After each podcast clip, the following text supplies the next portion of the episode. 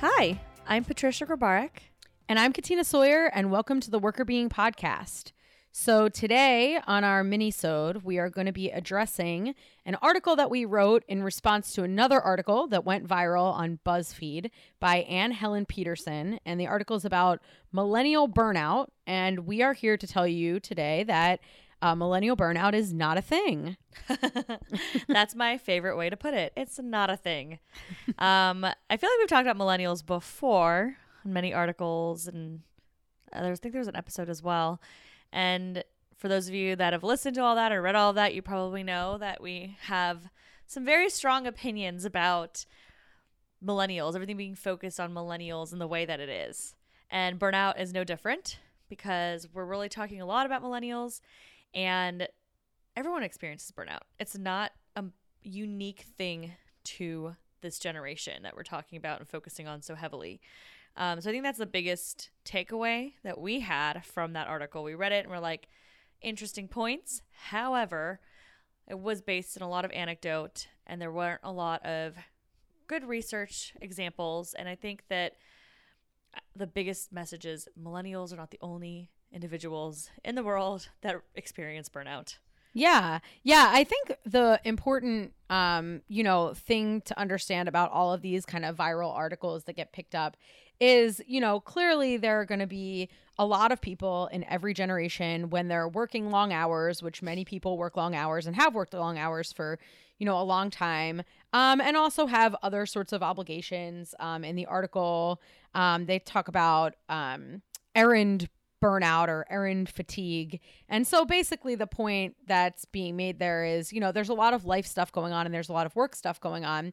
And the way that it was pitched as sort of this millennial specific idea doesn't resonate with what we know about burnout uh, from research, which is that anybody under those circumstances experiences burnout. And yes, I'm sure there are a lot of millennials that are under those circumstances that are feeling burnout, but they're counterparts in other generations that are in the same types of jobs or even in more stressful jobs, leadership positions, or other kinds of things that cause emotional exhaustion are likely experiencing burnout too.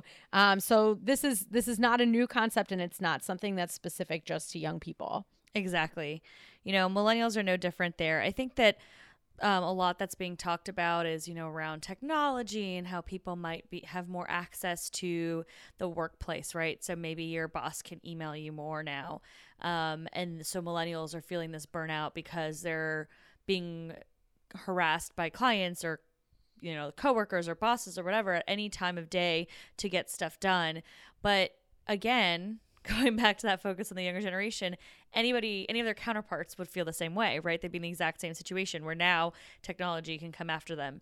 And technology has some big benefits because some people actually don't enjoy having comp- like such a strict difference between their work day and their life, right? Like they don't necessarily, not everybody wants uh, work to end at five o'clock and then move on. Some people want more fluidity in their day. Some people want to be able to go to work for four hours, go to a doctor's appointment, come back, get some more work done, feed the kids, have a little bit more work. You know, uh, people like that, or some people do, not everybody. And technology actually facilitates that, which can actually decrease burnout for some people that do enjoy that. Um, so I think really when it comes down to it, if that's the type of lifestyle and flexibility that you want, technology is a great tool. If it's not, then you have to learn to set boundaries, regardless of who you are. Gen Xers, baby boomers, everybody needs to learn how to manage that technology appropriately to help them in terms of facing any burnout. So, again, it's not unique to millennials, and the fact that technology exists to bring work around you um, when you are at home doesn't apply only to this one generation. Yeah. And there's been a lot of, I mean, the research on this topic has existed, you know, for a very long time, like 40 years basically of research that people have been doing on burnout. So it's not a it's not a new topic. Employees have been burnout for a long time and burnout's really unhealthy for everybody. But I think one of the things that, you know, she brings up in the article is um this really big, you know, burden that exists from being overworked and also not really seeing the financial returns of that work. And and the way that she posits that is in reference to millennials being in a lot of school debt which is true. Millennials do carry more debt uh, than other generations have related to school. But Um, the fact of the matter is that financial stability has always been related to well being across generations. And aside from millennials, who in her case, she's working in, you know, more of an office related job and probably has benefits and other sorts of things like that, um, people that work in, you know, really difficult manual labor jobs or jobs where you know you're being very underpaid minimum wage jobs um you know jobs that are uh, difficult you know for scheduling purposes because they have you know different hours you're working sometimes in morning or sometimes overnight shifts or whatever those things have predicted burnout forever. And there are still people a lot of people in this country who are doing that those kinds of jobs who aside from the population of individuals that she's highlighting millennials that are working more in office jobs and are overworked and certainly have these work balance concerns just like you know other folks working in similar jobs. But there are other kinds of jobs that i think that she's really leaving out and that have existed forever that are also really high on the burnout scale because they don't provide a lot of emotional support. They don't provide a lot of financial stability. And so i think kind of part of the short-sightedness of her article was sort of couching this around this is a new thing and this is something that relates to millennials like me when in reality there are a lot of people that probably uh, from a research perspective in the type of job that they have and the financial stability that their jobs offer offer, the financial situation they're in, um, are actually more stressful and more likely to burn people out. So I think she also overlooked a lot of populations that um, may be in situations that are even more likely to have burnout um, and have been for a long time. I completely agree. Like, that was a big thing that stood out to me that almost upset me a little bit. It's like, yeah, I can't buy a house right now. I'm going to be totally frank. That's not something I can possibly do. I live in LA. It's super expensive. I can't buy a house. My parents are able to buy a house, you know? But right. boo hoo, I can't buy a house. My parents did. There are pe- generations of people in different um, classes, you know, that's kind of almost ignoring class. There's different people in different areas, different backgrounds, different education, different types of jobs that maybe nobody in their family's ever homed a home in a big right. city, right? There's it's not a new thing that people dealing with financial instability are dealing with a lot of stress and burden from that um, that can create um, an even more likely burnout situation so yes it sucks that millennials might be facing a in in the class that she's speaking of might be facing more um, financial instability than maybe their parents did but they're not the first people ever to be in that situation. And there's always been people that have struggled with that struggle with that financial instability and debt and other issues that um, can contribute to burnout in addition to just you know having a stressful work environment. Yeah. And i think similarly and this point was also made um, you know by uh, people of color on the internet speaking about um, you know, the uh, burnout that comes from experiencing discrimination at work or feeling like you have to be inauthentic at work. And I think that, you know, because this is sort of a diversity related topic, right? That generational differences, a form of diversity, and she's sort of honing in on one area of diversity, which is, you know, a specific group within generational differences, and talking about the challenges that she's experienced with burnout. Um, while there's so much variability in the workplace experiences and the types of jobs that people have within group, like within women, for example, there are tons of different kinds of jobs and work situations and family situations, or within people of color, there's a huge variety. But for people who have historically been in situations at work where it's a little bit harder for them to get ahead in leadership positions, or maybe people make judgments about them without knowing their actual work ethic, and they might have to work harder to get the same kind of credit or recognition. Um, as far as you know, diversity and burnout goes, there's also a point to be made that you know if we're going to focus on a particular group to have experienced burnout, um, millennials as as a generation may not be the, even the first place we might look to try to understand what diversity and burnout intersections might exist. And some work exists on this uh, from a racial perspective. Uh, we we had talked in our article about um, gender is kind of a mixed bag. There's different kinds of burnout that men and women experience, but it looks like the amount is similar. Um, so that's an area for future research. But the idea is that, like, to call something out as a specific diversity related form of burnout without really having any data to back it up and calling it something different from what we do have a little bit more data to back up of other forms of diversity related burnout uh, just kind of rang a little bit uh, sour for me in terms of the amount of research that um, she had done to put the article together. Agreed. And the other piece that I think was really important that we had talked about in the article um, was around this errand paralysis. So you had mentioned that already, Katina, that um, you know not being able to complete your errands, etc. But it's not just that. You know, errands aren't the only thing that are impacted with burnout. That's something that she was noticing and described, and again, anecdotally, um, kind of shows up in her experience. But I think it's also, I think you mentioned this already a little bit, but it's false to think that that's the only thing that's coming out of burnout. Um, burnout can cause emotional exhaustion as you mentioned your performance can suffer there's so many other things i think there was like a it did fall flat focusing on something that does happen but is not the only result of burnout and and not kind of looking at the wealth of research that's been done for so long about all the different types of symptoms that maybe she doesn't notice she has um, or hasn't experienced herself but there's so many other ways to call out burnout than just what she did. And I think that, um, you know, I think it was really trying to be relatable, which I get. Like, I think that we do need to have this conversation. So I do appreciate the fact that this article went viral. It kind of had the buzzy name around millennials. So people are talking about burnout in a, maybe a different way than they had before, maybe just even having that conversation. Um, so that I think is a big win. I just really wish that some of the information in that article was better housed in research and grounded in something that we know versus an anecdotal experience um, that's very limited to one type of person, one group, and that very limited experience when there's so much more to the story and really should be discussed so that we're not just addressing, you know, people that are in their 20s and 30s having burnout, but what about anybody in that spectrum that's working, anybody that's in any class and any type of job and any type of background, like you mentioned, the racial diversity and all of that there's so much more there that we need to address as a society. I mean, obviously, with Workr Beeing, we really care about workplace wellness, and a big piece of workplace wellness is to prevent burnout. And it's such a huge topic. So I do appreciate there's some attention being brought on it. I just wish that the article that went viral was not that one, but one that was a little bit more grounded.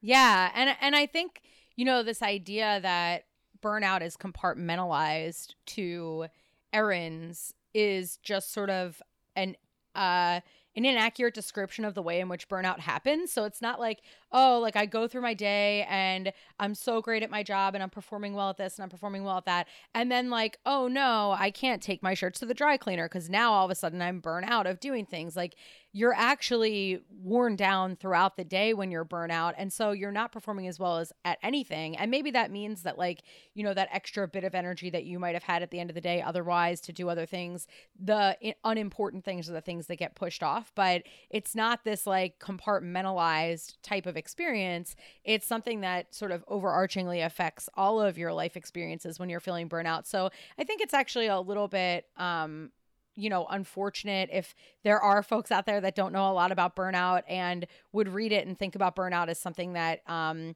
is specific to one area because then you're going to be missing um, opportunities to think about critically whether or not you're burnout, how you're feeling, and apply that to different aspects of your life because you might only be looking for it in certain places. And really, it's a lot bigger than that. Yeah, I think that is uh, important um, that people really understand what it means and they can understand if they're experiencing it and how to address it themselves. I mean, obviously, if we want to keep going into a bigger picture, right, of what needs to happen from a societal perspective, um, we do need to focus on burnout as a society so that organizations focus on it, right? If we all think that this is an important topic, then hopefully companies will start making an impact there. And some of them do. Some of them do care about um, employee wellness and provide some benefits. So we've talked about that a lot and the types of benefits people can provide, the types of managers that really help with creating a good balance between work and life and making sure people are not feeling emotionally exhausted and getting to this level of burnout.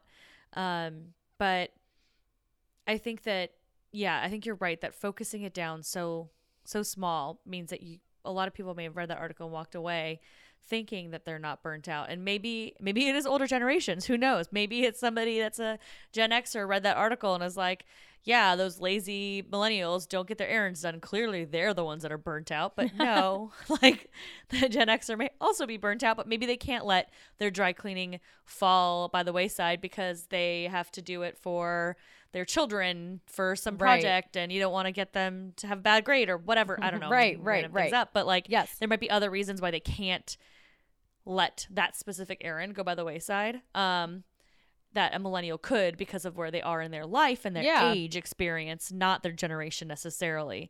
Um, I did want to mention the whole like cobbler thing, like taking her boots to the cobbler. Oh yeah. I know we had talked about that before, and I thought it was so funny because I don't know. Write us in. Do you go to a cobbler? I don't think I've been to a cobbler ever. I, I thought I if cobbler it's was a pie. Yes, that's true. Like a peach cobbler. A peach cobbler is like- cobbler. yeah, that's the only cobbler like I'm really aware of. I would happily eat a peach cobbler right now, but I don't know if I would go to a cobbler. So I thought that was actually really funny because um, maybe this is my limited experience, but I feel like most of my millennial friends have never been to a cobbler, would not call somebody a cobbler. Like maybe they get their shoes fixed, but would you say I went to a cobbler? I've never said those words. cobbler? I don't know. She's like very she was very like upset about a cobbler. Um it made me hungry. I don't know about anyone else. Oh my gosh. So but yeah, I feel like, you know, overall, basically, with this particular article, I think that the dangerous assumptions that were made here is that burnout is just a millennial thing, that uh, burnout is something that's compartmentalized to certain parts of your life. Um, and, you know, that burnout is this thing that you can't treat or solve.